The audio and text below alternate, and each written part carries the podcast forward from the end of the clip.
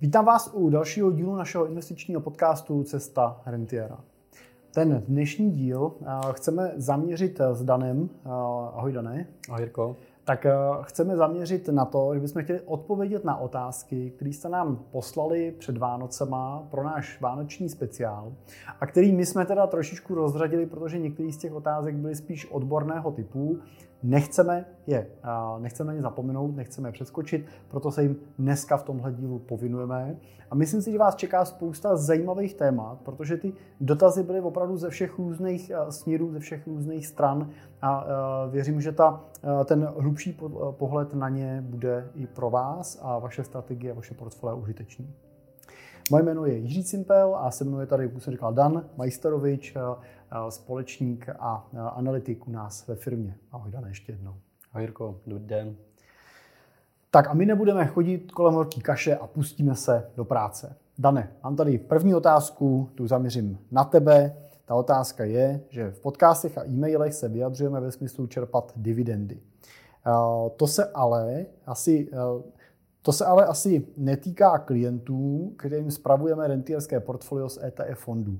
A přitom právě ty dividendy by mohly představovat jistou formu renty. Jak vaše sdělení tedy chápat? Jestli chápu otázku, jestli prostě z těch ETF to taky, ETF to taky funguje vlastně, ty dividendové strategie. Tak. Tady je dobrý říct, že ano, funguje z ETF fondů dividendové řešení a je to otázka toho, finančního plánu, který u klienta, jak máme nastaven. A to, že dneska klient nemá portfolio, který generuje, respektive vyplácí dividendy, nemá ETF, který by byly distribuční, neznamená, že v době, kdy začne čerpat rentu, to tímhle způsobem nemůže být řešeno. Je to jedno z možných řešení, jak z portfolia čerpat rentu. Buď to od prodej, anebo vyplácenou dividendu. Takže můžeme to téma určitě potom na výroční schůzce třeba otevřít a pobavit se eh, nad možnostmi eh, z pohledu čerpání renty a kdy bude aktuální tu rentu začít čerpat. Takže dividendy můžu čerpat i když kupuju přímé akcie, anebo i když kupuju ETF, nejste v tom nějak eh, omezený, funguje to na obou dvou strategií, ta dividendová strategie. Druhý dotaz na to navazuje ještě a je to otázka, kde končí dividendy vyplácené společnostmi, které jsou zahrnuty v ETF fondech, které jsou v portfoliu třeba našich klientů. Když to bereme teda v situaci, kdy to ETF tu dividendu nevyplácí. Tak. Pokud je to právě to akumulační ETF, nevyplácí dividendu, tak to ETF automaticky uvnitř sebe znovu za tu vyplacenou dividendu nakoupí akcie té společnosti, které byly vyplaceny. Takže automaticky se reinvestují. V principu věci prakticky, kdyby to, jste to sám na sebe přenesli, tak to funguje tak, že přijde vám dividenda a vy za ní nakoupíte tu akci té firmy, ze které ta dividenda přišla. Tak to samý za vás dělá ten ETF fond. Ta zásadní výhoda tam je z pohledu daní, protože tím, že se k vám ta dividenda nedostává, tak ji nemusíte danit 15%. Uh, vidím teda tu dividendu potom ve výnosu, nebo kde, kde najdu vlastně tu nevyplacenou dividendu? Děkuji za doplnění. Uh, ta nevyplacená dividenda potom samozřejmě navyšuje hodnotu toho výnosu, takže uh, zvýšuje, zvyšuje to výnos toho indexu jako takového takže prostě vydělávám o tu dividendu víc. Aha. Já na to navážu dalším dotazem, to bych směřoval spíš na tebe, což je, dokážete vyčíslit procentuálně nebo jinak úspěšnost vašeho poradenství ve smyslu zhodnocení vložených prostředků za rok, tři roky, od pandemie, pět let? Jo, já bych vlastně tu úspěšnost nechtěl úplně vyčíslovat uh, procentuálně, protože uh, to ta naše role vlastně u většiny našich klientů nevede k, ke snaze jako překonávat zhodnocením trh. A my vlastně vedeme toho našeho investora na trh, chceme mu nakoupit takový jako to široce diverzifikovaný globální portfolio, který prostě funguje tak, že roste, anebo samozřejmě taky klesá spolu s trhem.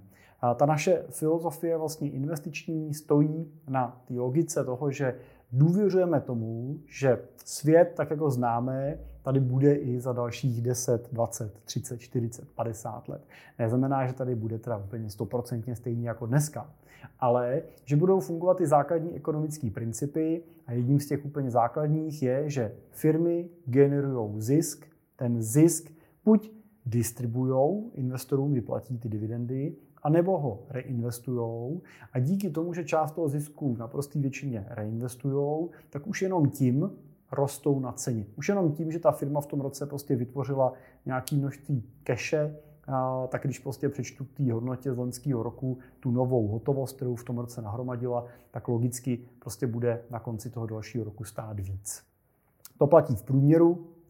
Samozřejmě, že v reálu se může stát, že přijde nějaká krize, ta cena může být nižší, ale ten dlouhodobý efekt té akumulace té hotovosti a jejich reinvestic samozřejmě vede k tomu, že ty akcie rostou na svojí ceně.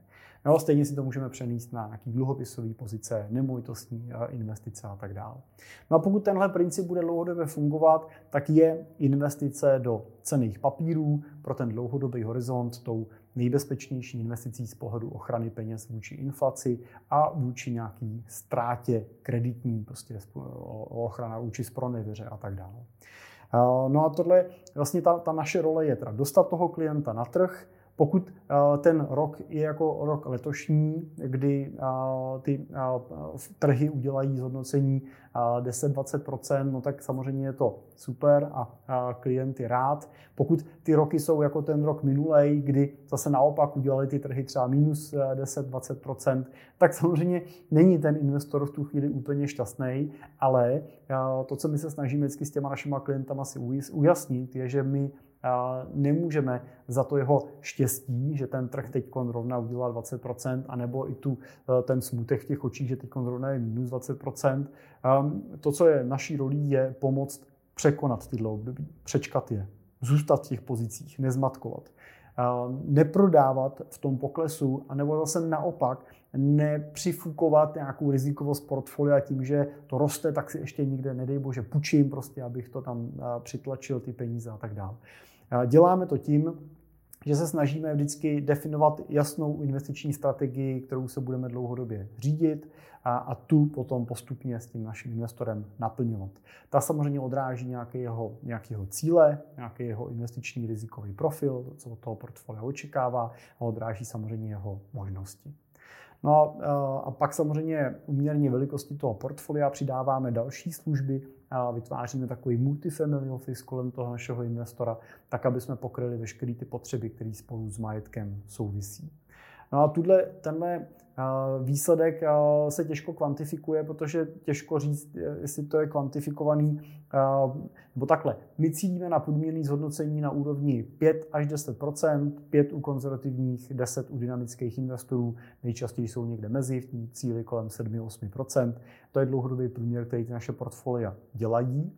Ale samozřejmě, když se na ně budeme dívat třeba za poslední dva roky, to znamená od začátku loňského roku pokud se, pardon, teď už musíme říct předloňského roku, musíme říct od začátku roku 2022 do současnosti, no tak pravděpodobně budeme na těch portfolích někde kolem nuly nebo budeme v nějakým malinkým plusu, protože prostě si prošli v tom roce 22 velkou nulou.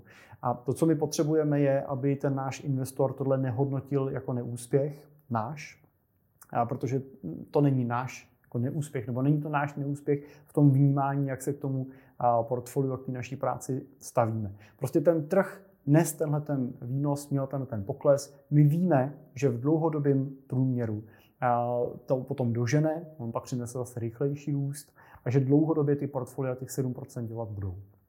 A to je vlastně to, s čím, na co se potřebujeme s tím investorem naladit. A tím pádem asi ten výsledek naší práce je to, že ten investor je zainvestovaný, je v pozicích, nese ten tržní výnos, ví, proč to dělá, ne, nepanikaří kolem toho, nemá žádné obavy, jo, že by se to nemělo naplnit jeho cíle a tak dále.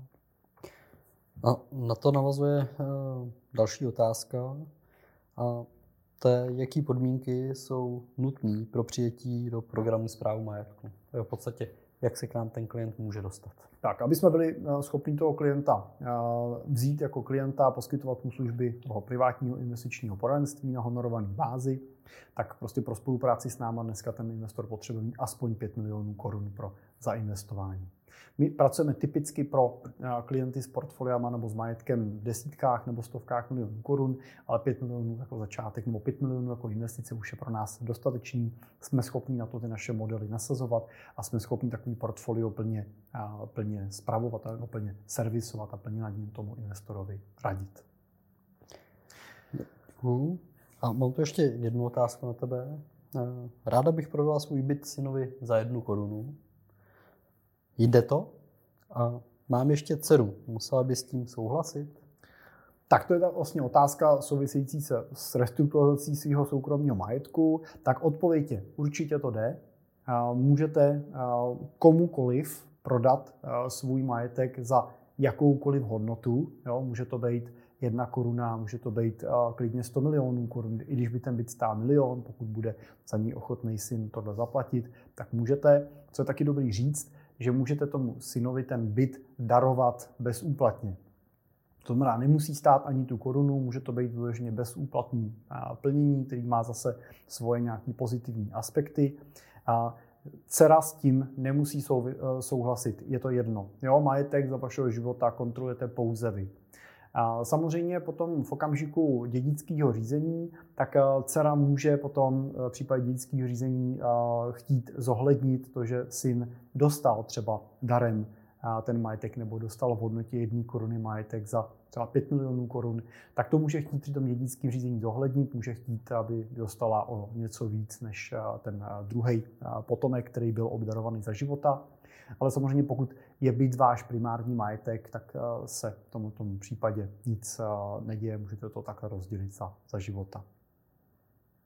Tak, Dane, mám tady jakou další ETF-kovou otázku. Je tady otázka, jestli měnové zajištění ETF, dluhopisových ETF, zajišťovat anebo měnově nezajišťovat. A já tady teda možná doplním, že předpokládám, že většinou tenhle dotaz není jako Eh, hluboce fundovaný dotaz na to, jestli si mám sestavovat nějaký vlastní derivát, ale bude eh, cílený pravděpodobně k tomu, jestli třeba na těch platformách, jako je třeba Portu nebo eh, podobný, který umožňují si zakliknout to, že chci anebo nechci to měnové zajištění, jestli ho tam mám chtít anebo ne. Tak tady je potřeba si říct, co o toho očekávám, ale v momentě, kdy mám dlouhodobou držbu těch ETF, tak měnové zajištění mi bude stát nějaký náklad navíc, Sníží mi to kolísavost v tom portfoliu, takže zaplatím si za to, že to portfolio mi celkově méně kolísá, ale snížím si tím nějakou eh, pravděpodobnou budoucí výkonnost. Prostě jsem zaplatil ten náklad navíc. Takže pokud je mým cílem omezit to kolísání toho portfolia, tak to má smysl.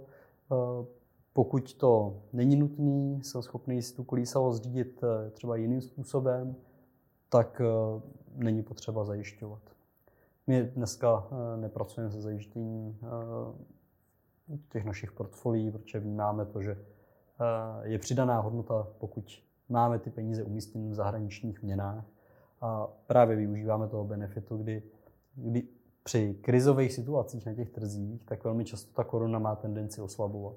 A v tu chvíli to posílení té zahraniční měny, kde mám umístěn ty ETF, dolar, euro, Eh, mi právě pomůže vykompenzovat část z těch prudkých propadů. Myslím si, že pokud by se tím chtěl někdo zabývat trošku víc, tak je třeba tohle hezký vidět na těch posledních dvou krizích. Jo. Můžeme se dívat na ten rok 2021 a na to, jak trhy klesaly a dolar vůči tomu stoupal na hodnotě a tím tlumil ten pokles, pokud nebyl investor měnově zajištěný. A stejně tak na covidový vlastně období, kdy v tom covidovém dvouměsíčním nebo tříměsíčním cyklu, tak trhy klesaly ale dolar vlastně rost a zase tlumil. A pak zase, když se to sklidňoval, tak se ten dolar vrátil rovnovážně. To jenom, pokud vás to někoho zajímá, si to někde podívat vlastně empiricky na datech, tak ty období jsou proto úplně ideální. Děkuji za doplnění.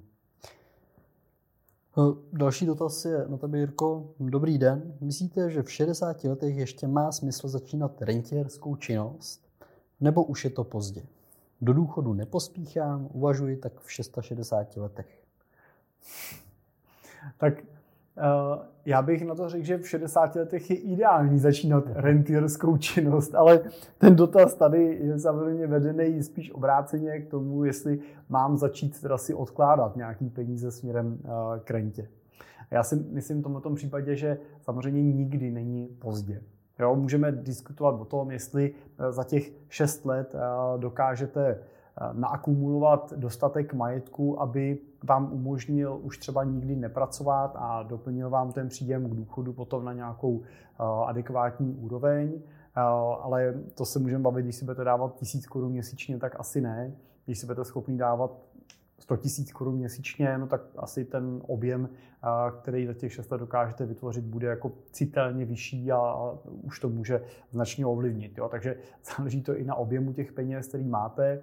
Samozřejmě, že na 6 letech tolik nevyužijete efektu složeného úročení, který čím díl máte tu investici, tím jako víc vám přináší, ale jak říkám, lepší jako pozdě než nikdy. Takže já bych určitě neváhal a začal bych a to portfolio bych budoval.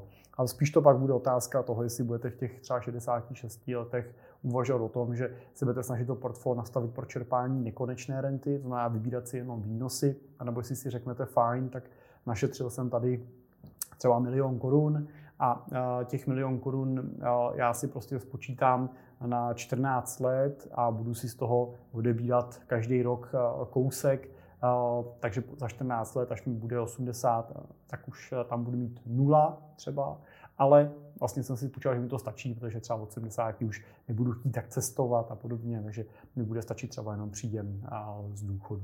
Jo, tak to si myslím, že pak už je otázka toho plánu i pro to čerpání. Tak, eh, Dané, mám tady otázku. Dobrý den, jak velké riziko ztráty je u podřízeného bankovního vkladu v porovnání s nepojištěným termínovaným vkladem? To znamená, vyšel, když mám na termíňáku víc než je těch 100 000 euro.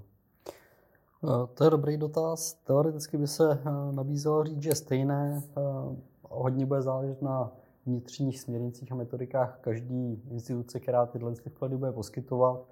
Nicméně většinou bývá fakt, že podřízen vklad bývá v případě zániku banky nebo finanční instituce vypořádan až jako jeden z posledních, takže teoreticky by se dalo říct, že to riziko je tam větší. Ale to neznamená, že ten termínovaný vklad nad rámec pojištění eh, nebude vyplacený tak jako poslední. Tak, eh, další dotaz je, kam byste pravidelně investoval osmiletému synovi pro jeho budoucnost? Hledám optimálně poměr cena-výkon, to znamená nízké poplatky, klidně agresivnější přístup vzhledem k dlouhodobému horizontu a rozumnou platformu. Ideálně solidní českou banku. U aplikací se obávám, že je prostě zavřou a člověk se k penězům nedostane. Tak taky to klasický vávrovský uh, S&P 500. Takže klidně uh, to může být, uh, záleží teda samozřejmě, jak velká bude ta investice, kterou tam uh, budete chtít posílat. Jo. Ale vlastně to může být velmi jednoduchý řešení. A pokud budete chtít odkládat měsíčně pravidelně 1, 2, 3, 4, 5 tisíc korun, tak v extrémní jednoduchosti to může opravdu vypadat tak, že vezmete jedno ETF, tím jedním ETF, pokud chcete být dynamický, chcete být akciový, tak jim může být bez problémů ten S&P 500 známý, anebo to může být třeba MSCI World, který my třeba v portfolích využíváme. Tam rozdíl je v tom, že S&P 500 máte 500 amerických firm, největších a v tom MSCI World jich eh, máte 1700 globálních. Takže pokud chcete víc spekulovat na zisk, tak asi S&P 500, tím, že tam těch firm je jenom 500, tak eh, pokud teda se bude Americe dařit, tak eh, bude o trošku ziskovější. Pokud chcete nějakou eh, trošku v těch akcích jako větší jako klidnost, tak MSCI World bude trošku jako klidnější, takový tím, že rozložení do celého světa a nesází jenom na Ameriku, ale asi volbou ani jednoho nesáhnete nějak zásadně vedle. A když budete chtít být kreativní, tak prostě si můžete říct, dobře, koupím si MSCI World, tak tomu si koupím nějaký třeba ETF na malé firmy, nebo si koupím nějaký ETF třeba na Nasdaq, na americké technologické akcie, dám si tam nějakou menší část. Tak to je taková ta technická část, co koupit. Ta praktická část, kde No, já si myslím, že jako nejjednodušší varianta bude, prostě, když využijete nějakou platformu, nějakého robo advisory, to znamená, když to bude třeba v Čechách máme Portu, Patrie má tady Indigo a tak dále, tak prostě některá z těchto těch platform, protože vy budete hledat zřejmě platformu, která umí jednoduše dělat pravidelné nákupy. No a to, když si uděláte Interactive Brokers, tak bude složitější jo, protože ne vždycky ty platformy umí nakupovat ty frakční pozice z těch pravidelných pokynů. Takže když pošlete 2000-3000 korun měsíčně, tak vy za to nekoupíte tři kusy akcí, ale bude to třeba, může to být třeba 3,1 kusů akcie jo, což ne vždycky ty klasické platformy typu třeba banky, jo, FIA jo, a tak dále, tak nebo ty IBček a podobně umí. Takže jednoduchá varianta je prostě ta uh, varianta uh, přes právě třeba portu, jo, zatím na portu stojí Wooten Company, nebo přes tu Patry, kde zase za ním stojí e, ČSOB, KBC, a, a, a myslím, že se nemusíte ani v jednom případě obávat nebo obě dvě ty firmy můžete přijít někam fyzicky naštívit, když jako mají, mají svoje fyzické sídlo, sedí tam lidi v České republice. Samozřejmě budete za to platit nějaký uh, fíčko, myslím, že u toho porta jsou to malink, malinký deset, portu jsou to malinký desetiny procent. Uh, když je to ještě navíc jako účet pro dítě, tak tam mají nějaký zvýhodnění. Pátry teď nevím, ale to už asi si můžete udělat analýzu sami a vyhodnotit, co pro vás bude lepší.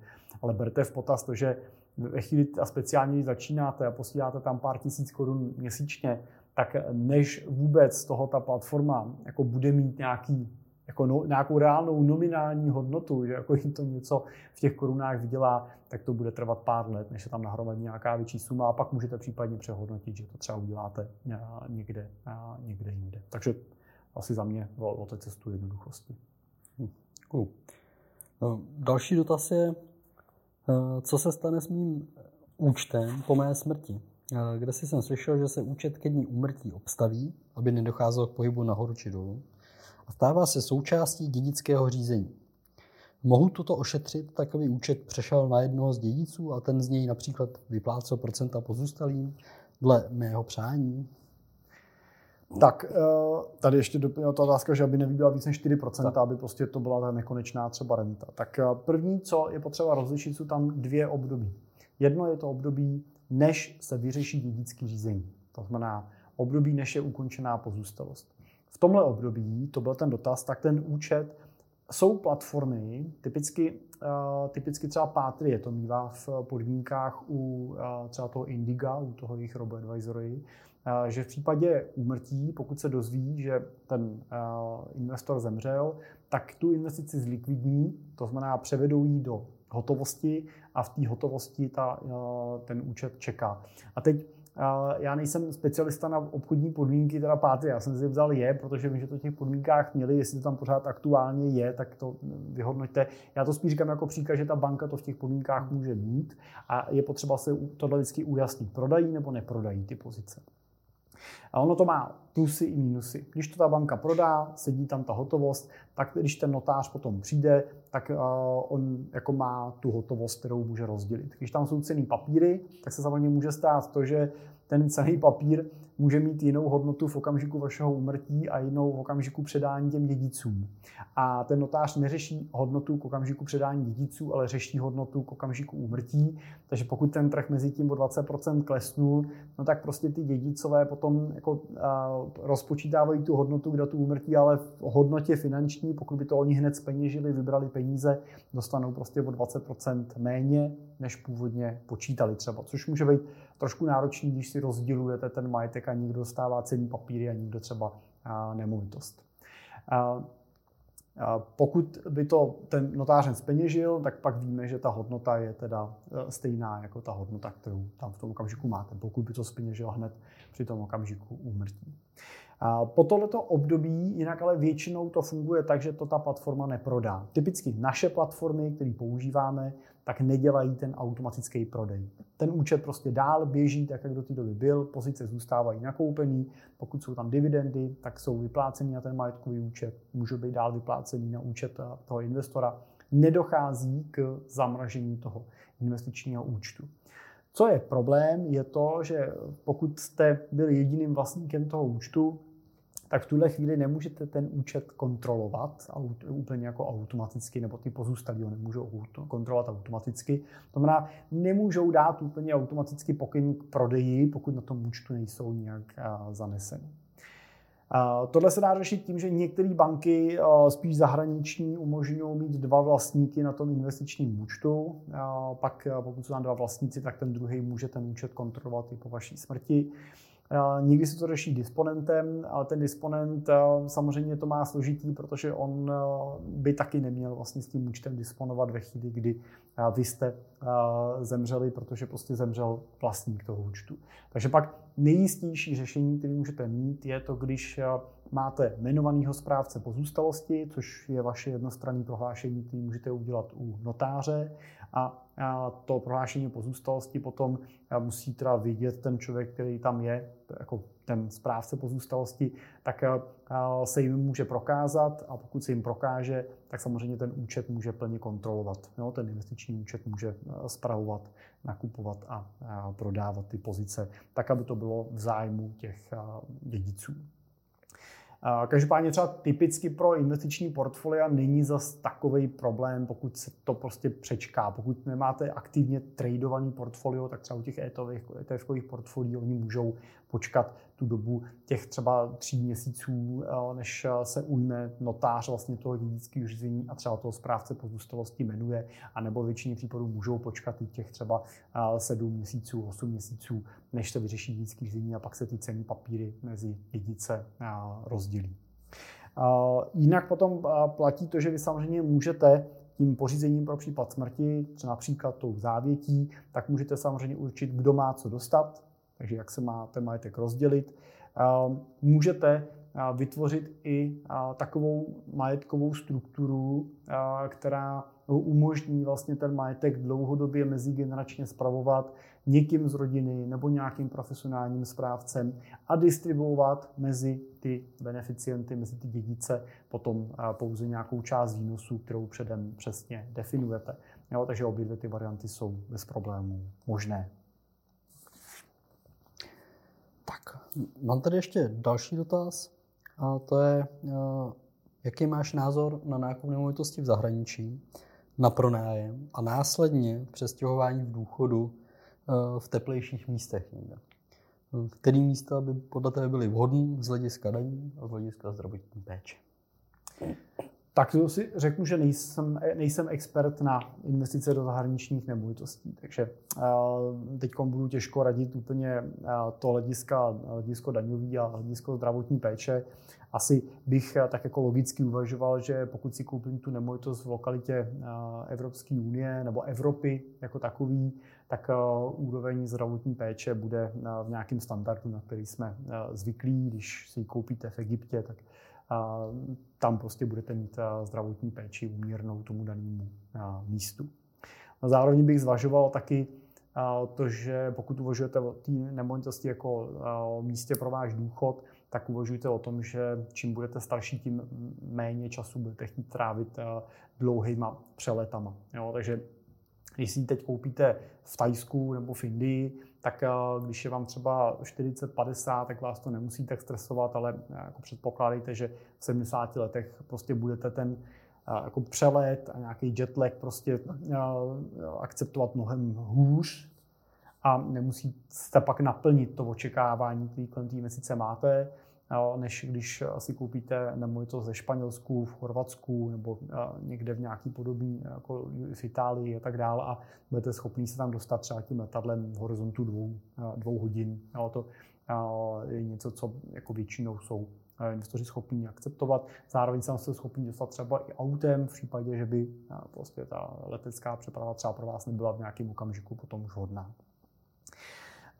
Co se týče toho nákupu, tak já osobně eh, pro tu investici na pronájem vlastně jako zásadní přidanou hodnotu eh, nevidím, eh, protože prostě s tím bude práce. Jo, budete se tím muset zabývat. Takhle, pokud chcete podnikat v nemovitostech a chcete podnikat v zahraničních nemovitostech, tak tam vám do toho nemůžu mluvit, protože tam to stojí na vašem podnikatelském plánu a filozofii. Pokud chcete pasivně investovat,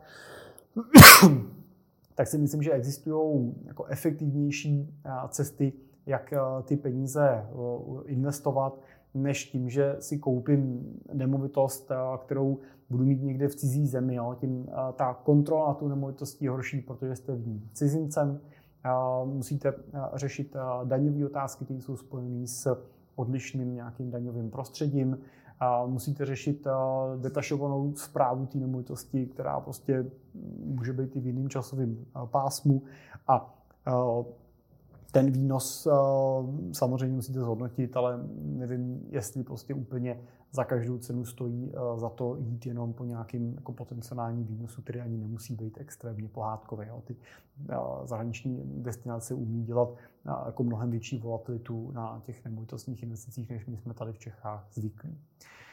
Pokud si chcete koupit nemovitost, ve které budete chtít trávit 4-5 měsíců v roce a vyhovuje vám ta vaše vlastní, tak samozřejmě tam už zase to není o investici, ale spíš o emocích a o tom nastavení a když budete chtít užívat 4 měsíce v roce, tak už zase možná i nebudete mít potřebu potom pronajímat na zbytek eh, roku, takže tam je to spíš jako eh, ta druhá nemovitost, spíš jako pasivu, než eh, jako investice, ale pokud si tím plníte sny, tak je to úplně v pořádku samozřejmě, pokud to odpovídá vašemu plánu. Zase můžete zvažovat, jestli se vám pak vyplatí. Když by to byly 4 měsíce v roce, tak je to jiný, když byste řekli, já tam chci být a třikrát ročně na 14 dní, tak nevím, jestli se v takovém případě radši nevyplatí si tu nemovitost jako pronajímat na tohleto období a vidět, že když přijedete, tak je čistá, když odjížděte, tak je čistá a nemusí vás v mezičase prostě vůbec jako zajímat, co se na ní děje a můžete klidně mít dlouhodobě nějaký nájem jedné konkrétní nemovitosti, než byste ji museli vlastnit. Ale to je uh, moje hledisko, já jsem spíš ten typ investora, který si život zjednodušuje, nechce si ho komplikovat jako zbytečným objemem toho hmotného majetku, který na sebe nabaluju a blbě se mi potom zlikvidňuje, když se něco děje. A často samozřejmě jako výdám po nějakým prvotním nadšení prostě z té investice, jakým entuziasmu, že tady něco máme.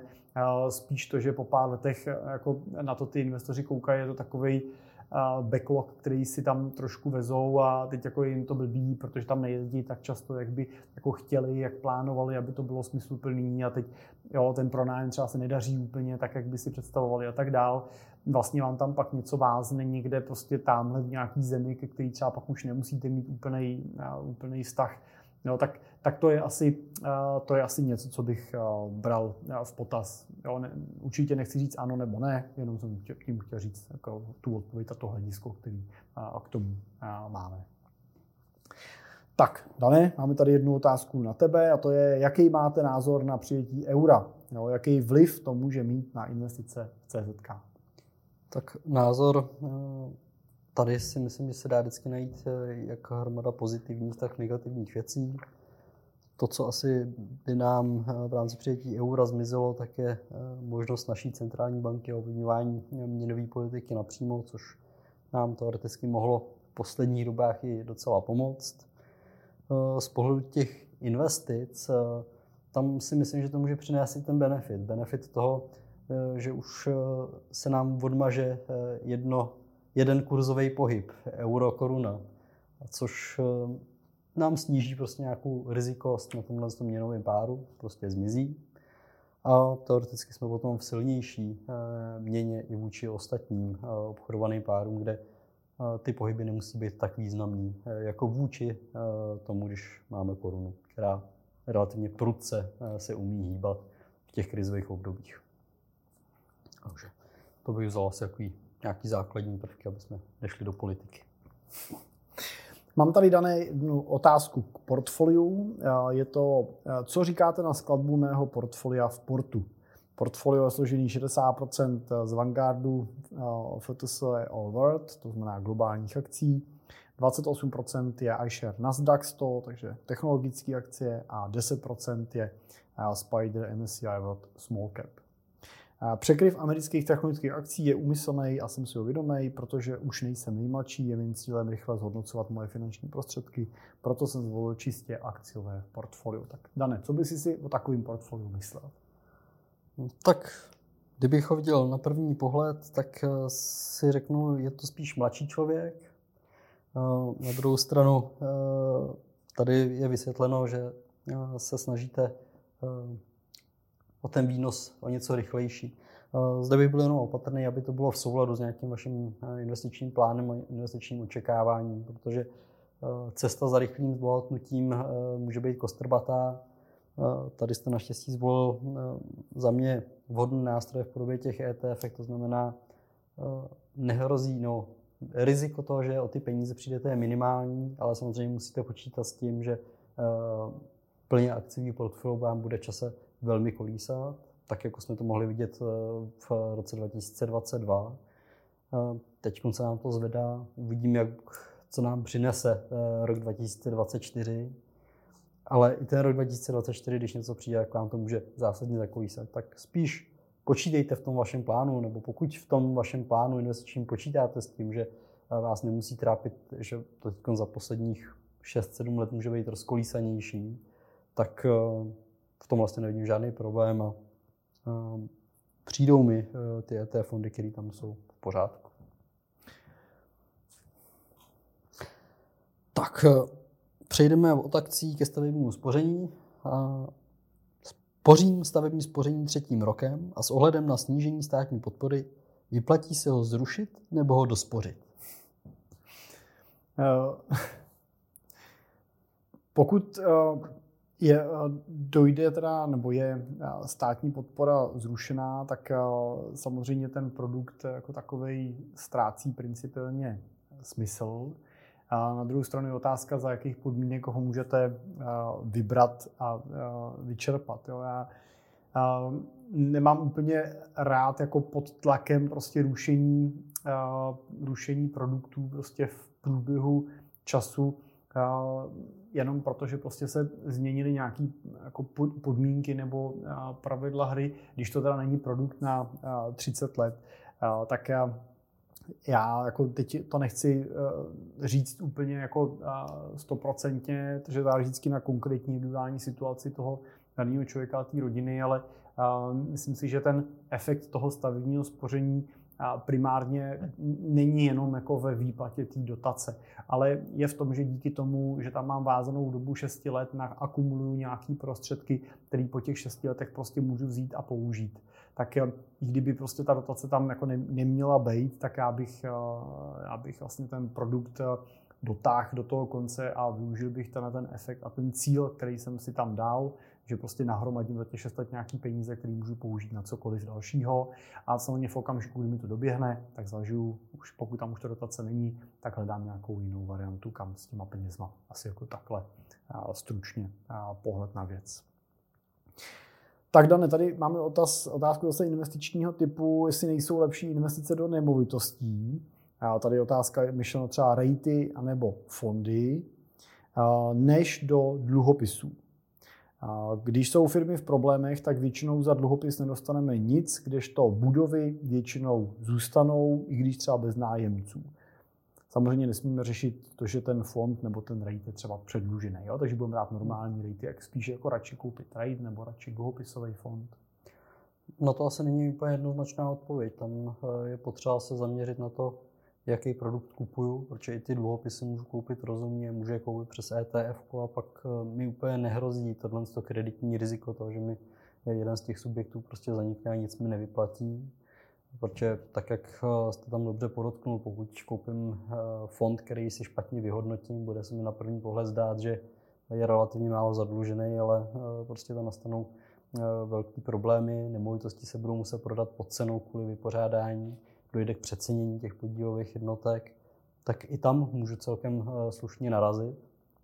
že v tomhle ohledu eh, je potřeba se nejdřív, eh, než se podívám na to, jestli tam chci dluhopisy nebo nemovitosti, zamyslet, co je mým cílem, co mám napsáno v té investiční strategii, co je, co je můj plán, co, k čemu ty peníze mám a pak bych je měl rozmístit do těch škatulek. Jestli to budou dluhopisy, akcie, rejty, může to tam být všechno, pokud to má uh, smysl vůči vašemu investičnímu plánu. Takže za mě i rejty nebo uh, nemovitostní fondy uh, můžou být nebezpeční. Je potřeba na to koukat, aby i v těchto těch oblastech jste byli diverzifikovaní a můžete být. My třeba pracujeme s těma ETF fondama, kde můžu koupit ETF fondy na rejty v podstatě a nekupuju jenom jeden podílový fond nebo jenom jeden rate, ale kupuji jich alespoň desítky, třeba stovky a to samý u dluhopisů. Můžu koupit korporátní dluhopisy, burzovně obchodované skrze ETF a nekoupím zase jenom jednu společnosti, ale koupím jich desítek, stovek. Tím pádem si ošetřím to riziko toho, že bych o ty peníze úplně přišel. Takže spíš bych šel tou úvahou toho, jak si zabezpečit tady ty složky, aby byly co nejvíc diverzifikované a bezpečné, nějakou nízkonákladovou cestou, ale v první řadě musíme to dávat smysl v investiční strategii. Ale bych tam doplnil tu poznámku, eh, co tam eh, posluchač měl, že když eh, firma má problém, že se platí dluhopisy, když to, to mají ty rejty, takže ta nemovitost pořád zůstane. Ona zůstane, to je pravda. Ale snadno tu nemovitost může v tom okamžiku pak vlastnit někdo jiný, třeba banka. No, takže sice zůstane tam stát, ale vy z ní nemusíte nic mít, stejně jako u těch dluhopisů. Takže pozor, pozor na to, hmm. tohle je potřeba vždycky zvažovat. Tak, jak se díváte, Dane, na investici do orné půdy prostřednictvím fondu? Je tady poznámka, to asi není myšleno, že budu kupovat políčka. Víc jí nebude, takže by měla chránit proti inflaci a zároveň nese aspoň nějaký výnos v podobě pachtu. Za mě je to nejlepší, je to lepší investice než zlato. Tak jestli je to lepší eh, než zlato nebo ne, nechci hodnotit. Řekl bych, že je to jiný typ aktiva.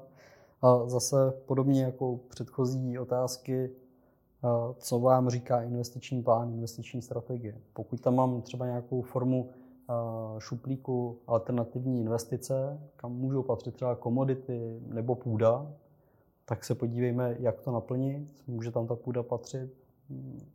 Vlastně v té investiční tezi mně to přijde logický, pokud se zaměřím na odnou půdu tady v Čechách, tím, že jsme malá země, může ubývat ještě jako rychleji než jinde, tak to může být zajímavou alternativní investicí se zajímavým zhodnocením. Jestli bude lepší než zlato nebo ne, bude to jiný. A je potřeba si říct, do jaké míry to má být obsazen. Mám tam tady toho typu investice mít 50%, anebo třeba jenom 5-10%, abych neměl to riziko toho, Eh, že se ta geopolitická situace rozšíří až k nám a fond eh, půdy nebo orná půda tady bude ve finále bezcená, protože my se tady odsaď budeme se třeba odstěhovat. Tak eh, je to věc, kterou bychom měli zvažovat a pracovat s možnýma rizikama a scénářema, které tady jsou. Takže nesnažil bych se zaměřit jenom na to jedno aktivum, ale snažil bych se nad tím přemýšlet, Eh, jak ho zařadit a proč ho tam mám. Já mám vždycky problém toho, že když se snažím jako vyzvihnout jedno to aktivum, takže snadno se dostanu k tomu, že i tady půdu si říkal, jo, akcie, a taky může dojít prostě ke znehodnocení nějakého regionu, trhu, jo, na, na zlatě může dojít nějaký ztrátě poptávky prostě a tak dále. Vždycky je nějaký riziko, který tu investici může, hmm. může znehodnotit tam Vždycky si myslím, že největší riziko je koupit investici, která vypadá, že žádný riziko nenese, jo? nebo mít jako pocit, že s ní žádný to riziko není spojený. Jo? Na to pozor. Tak, děkuji za doplnění. A další otázka je, od jakého množství investičního majetku lze říct, že je člověk připraven na lepší život? Lepší život. Já si myslím, že tady zřejmě ta otázka směřovala k tomu, od jakého okamžiku se můžu stát rentierem, jo? nebo nevím, co přesně si představit pod tím lepším životem, protože lepší život vám přinese jakýkoliv objem majetku. Jo? Je to jenom otázka toho levelu, o jak lepší ten život bude. Ale když bychom se na to dívali z toho pohledu rentierské fáze toho života, kdy jako můžu z toho majetku čerpat nějakou rentu, tak eh, my pracujeme eh, obecně s tím principem čerpání kolem 4% ročně z toho majetku, který jednoduše znamená, že když máte 3 miliony a budete si z nich výdat 4%, tak budete dostávat 120 tisíc ročně, což je 10 tisíc měsíčně. Pokud teda se bavíme o nekonečné rentě. A pak je to spíš jenom otázka toho, eh, kolik potřebujete, jestli eh, vám těch 10 tisíc třeba jako doplnění třeba k nějakému důchodu bude stačit, anebo jestli řeknete, já nechci být závislý na důchodu, chci čerpat aspoň třeba 100 tisíc, pak logicky ta suma se z 30, 3 milionů přesouvá na 30 milionů, jo, nebo můžete chtít čerpat 200 tisíc, tak je vhodné, abyste měli 60 milionů. A je to vlastně jenom otázka té úrovně toho, co pro vás ten lepší život znamená a kolik peněz vlastně byste měsíčně potřebovali. Zároveň taky platí to, že my mluvíme o nekonečné rentě, ale vy taky můžete chtít čerpat konečnou rentu a řeknete, mně stačí, že budu mít na 10 let vlastně ty peníze. A rozložíte si těch 30 milionů, jo, když to hodně zjednoduším, tak na 10 let vlastně po 300 tisících korunách ročně a to si z toho můžete každý rok vybrat. Je to hodně obrazně, to samozřejmě peníze máte zainvestované, takže vydělávají další peníze, ale vy víte, že vám ty peníze postupem času dojdou. Ale nemusí vám to vadit, protože prostě ten plán máte nastavený, takže za 10 let vám třeba přijdou jiné peníze, nebo už nebudete potřebovat tolik peněz a tak dále. Takže myslím si, že na to, aby se člověk stal rentierem, nemusí mít eh, nezbytně desítky milionů korun. Zároveň nevím, jestli na to budou stačit stovky tisíc, takže eh, řekněme, že nějaký miliony korun eh, můžou být už eh, smysluplná suma pro to, abyste z nich třeba čerpali nějakou, nějakou ideálně třeba tu rentu nekonečnou. Tak. Ale pro přilepšení do života můžou stačit i tisíce a vždycky je lepší něco než nic. Jo, to platí ve všech případech. Co si myslíš o společnosti Partners a jejich investičních produktech, které nabízí? no, to je dobrá jako otázka. Asi si nemyslím nic jako negativního, ani, ani vlastně pozitivního. Jo. Partners prostě je velká poradenská e, síť jo, a tím, že je to velká síť, jo, tak e, to vždycky stojí na lidech. To znamená, vždycky můžete z té dané poradenské firmy narazit na někoho, kdo bude excelentní, skvělý, pro klientský a určitě tam najdete i někoho, komu byste řekli, že je na úplný opak vlastně toho, třeba na druhé straně.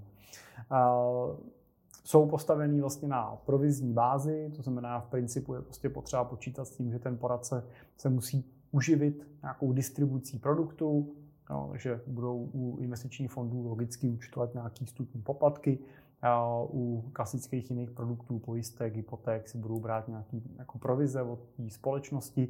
Tak já bych se asi vždycky zajímal o to, jaká je ta výše té provize, to vám musí ze zákona sdělit, jaká je výše toho vstupního poplatku. Je dobrý si uvědomit, že můžete o tom poplatku vstupním vyjednávat, protože ten neinkasuje ten fond jako takový, ale inkasuje ho přímo ten distributor, takže můžete se snažit diskutovat o tom, jak ten poplatek má být velký, aby to bylo objektivní.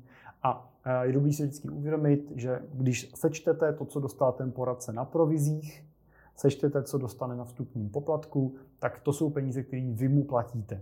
Sice ne napřímo prostřednictvím těch produktů, ale jsou to jenom vaše peníze. Tam se jiný peníze neberou, než ty, které vy tam vkládáte.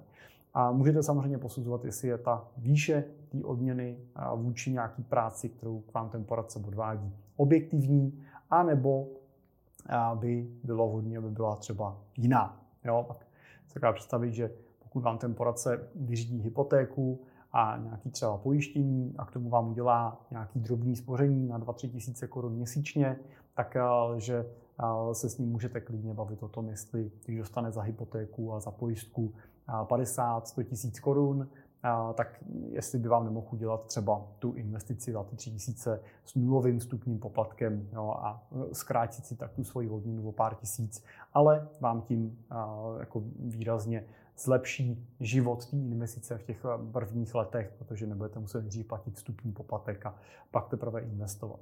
Takže to, to je asi jako obecný, nechci to teď vztahovat eh, přímo k partners, nemám s nima žádnou eh, ani pozitivní, ani negativní zkušenost a myslím si, že to bude tak jako v každé té velké síti.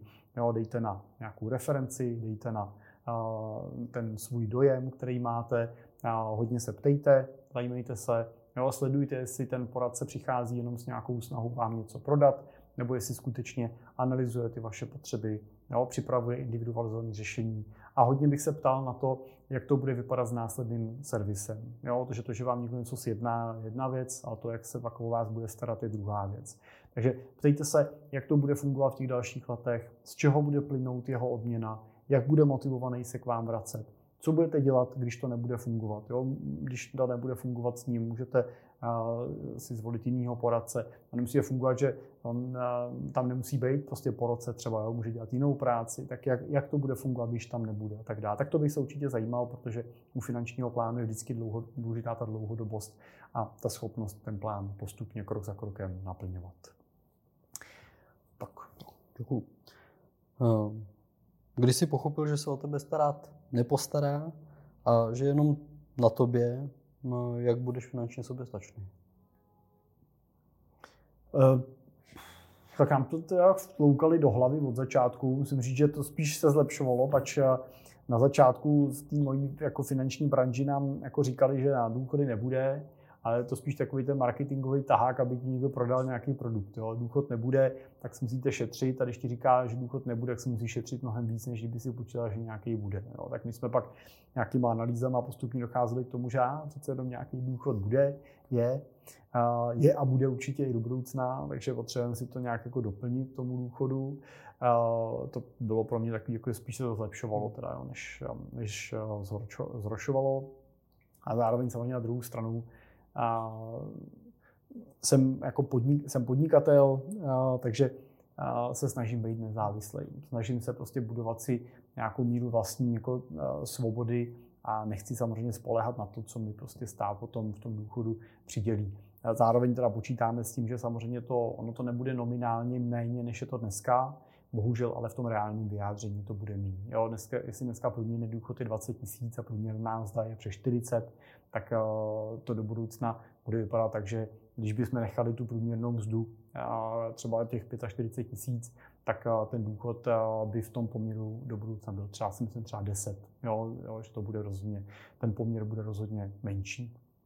Takže myslím si, že jako většině z nás je asi jasný, pokud si chceme ten důchod zajistit, nejenom, že nějak jako přežijeme, tak prostě proto musíme sami něco, něco udělat. Jo.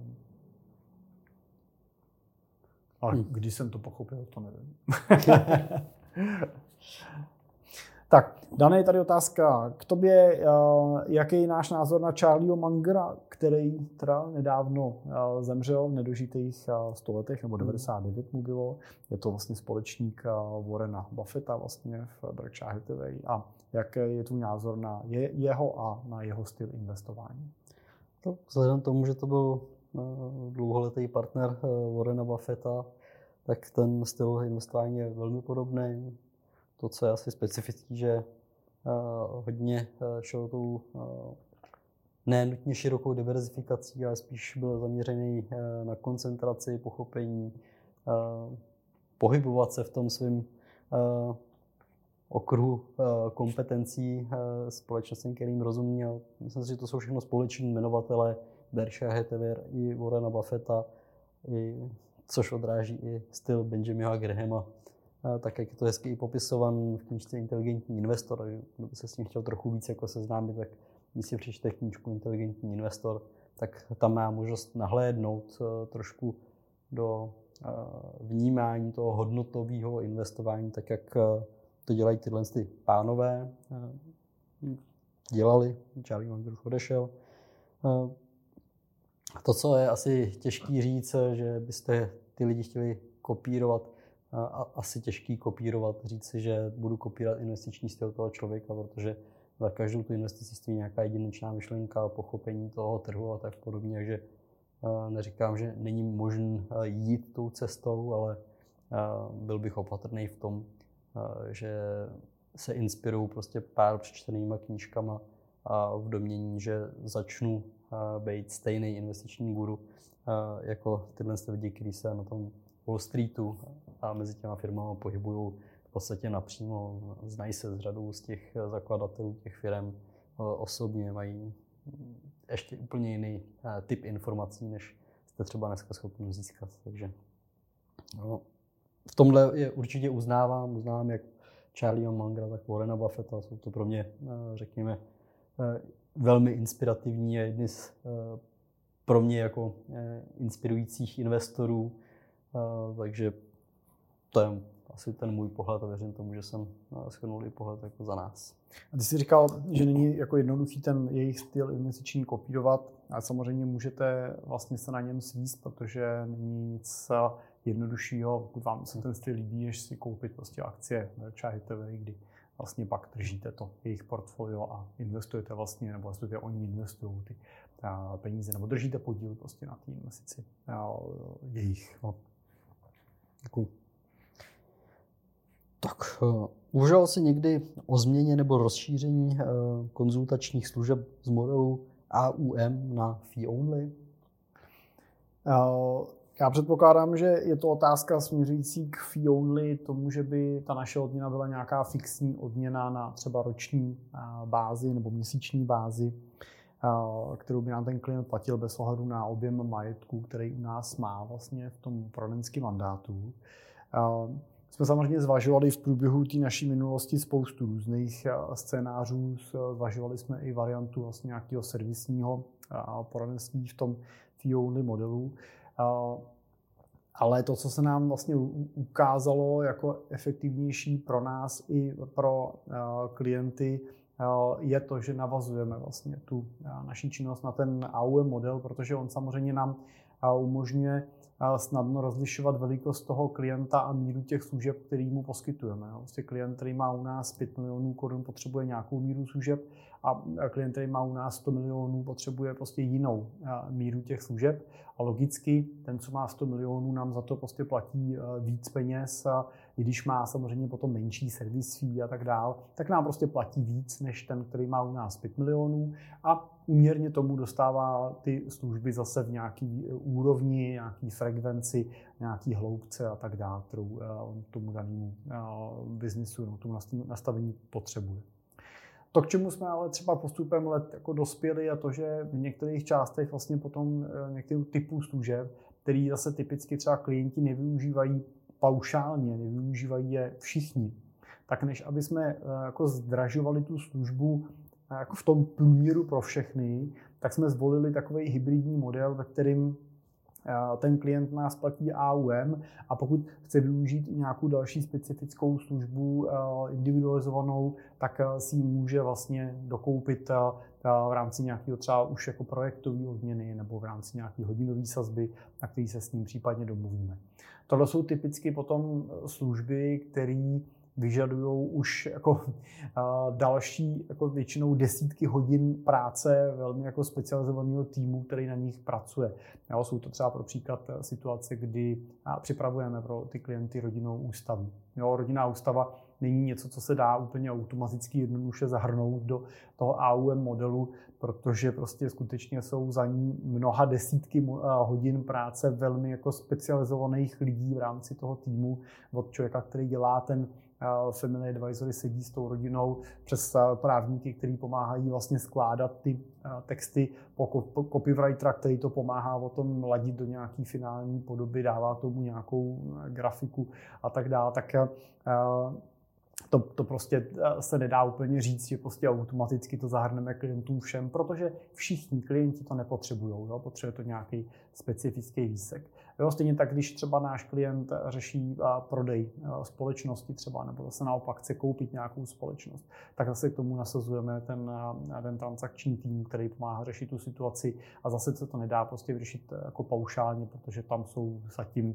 spíše jako stovky hodin teda práce potom širokého týmu od analytiků přes právníky, přes transakční poradce a tak dále, kteří se tomu věnují. Takže používáme spíš ten model toho, že snažíme se ten základ těch služeb, který využívají ty klienti v celku, tak zahrnout v rámci toho AUM modelu, který teda z velké části potom doplňujeme nebo nastavujeme na výkonnost. To znamená, že ten klient nás neplatí jenom plošně z nějakého objemu, plošně z objemu nás platí z nějaké malé části a pak větší části odměny nebo většina té odměny přichází potom na základě toho čistého vygenerovaného zisku po započtení nákladů na tu investici, který mu v tom daném období přineseme.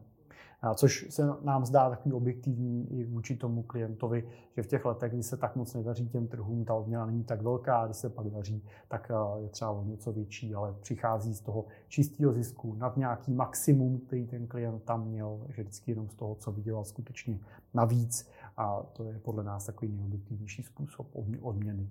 A pokud ten klient chce nějaký nadstandardní služby ještě nad rámec, tak nechceme zdražovat plošně, ale říkáme fajn, tak tady je prostě to nacení a tuto službu ti můžeme dodat za těchto podmínek. Řekni si klient, jestli ti to vyhovuje, máme na tom začít dělat, nebo máš představu jinou. Tak, tak to je odpovědi. Tím jsme vyčerpali eh, ten eh, balík otázek, který nám od vás přišel. Děkuji vám za ně. Určitě tohle zase zopakujeme po čase, protože je vidět, že ty otázky máte. Pokud eh, jste neviděli náš vánoční speciál, ve kterém jsme zodpovídali tu první část otázek, které byly mířený mě na tělo, to znamená osobní otázky ke mně, k budování k biznesu, k filozofii a tak dále, tak doporučuji se na ně podívat. Ten vyšel 24.